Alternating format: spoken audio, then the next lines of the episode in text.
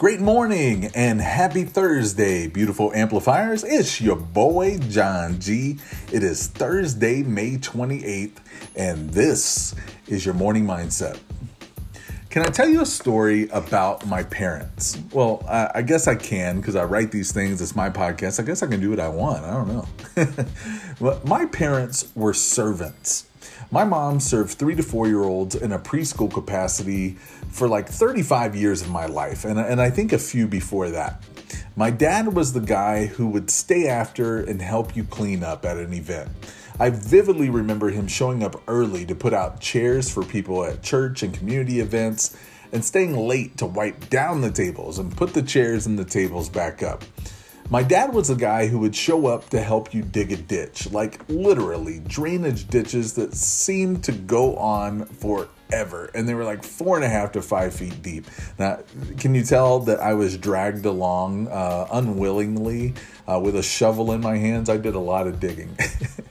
my dad would volunteer to cut grass uh, for the church for people when he heard about the guy who normally cut the grass for the church and he couldn't handle the florida heat here's my dad out there for hours. And, and, I, and I got drug along too.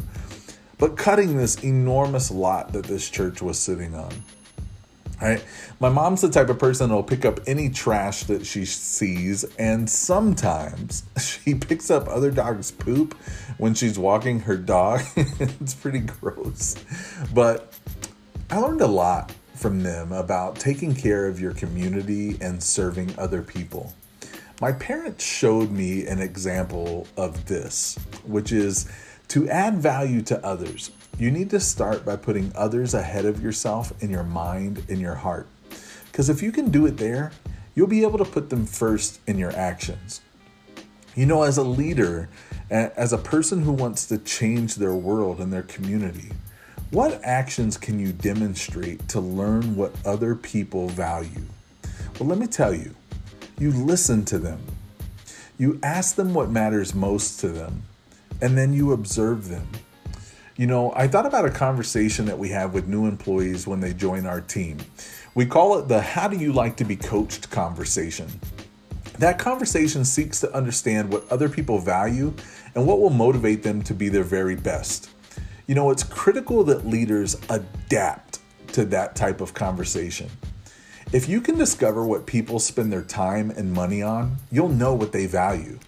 And once you know what matters to them, do your best to meet their needs with excellence and with generosity.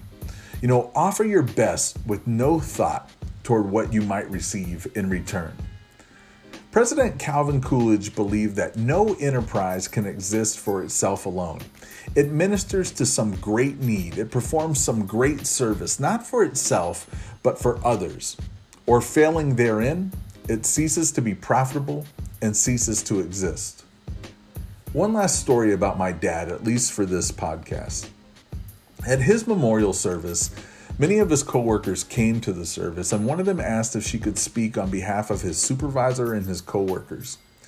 They shared stories about him never walking to the break room without stopping at people's desk and seeing if they needed their water cup refilled or something to eat. She shared that he would go around on holidays and ask if there were any single moms who would like to have the day off to be with their kids and he would work for them. This sometimes meant having a 60 year old man working 14 days in a row. You know, in life, he thought about his death. He marked himself as an organ donor. This is the heart of a person who seeks the need, who sees the need, and meets the need. The heart of a servant. Today and every day, put others ahead of you in your mind and in your heart. And this will lead to putting others first in your actions. All right, amplifiers, choose kindness today. Show yourself and others grace and make a difference in the lives of those that you encounter, even if it's virtually. Amplify. Have a great day.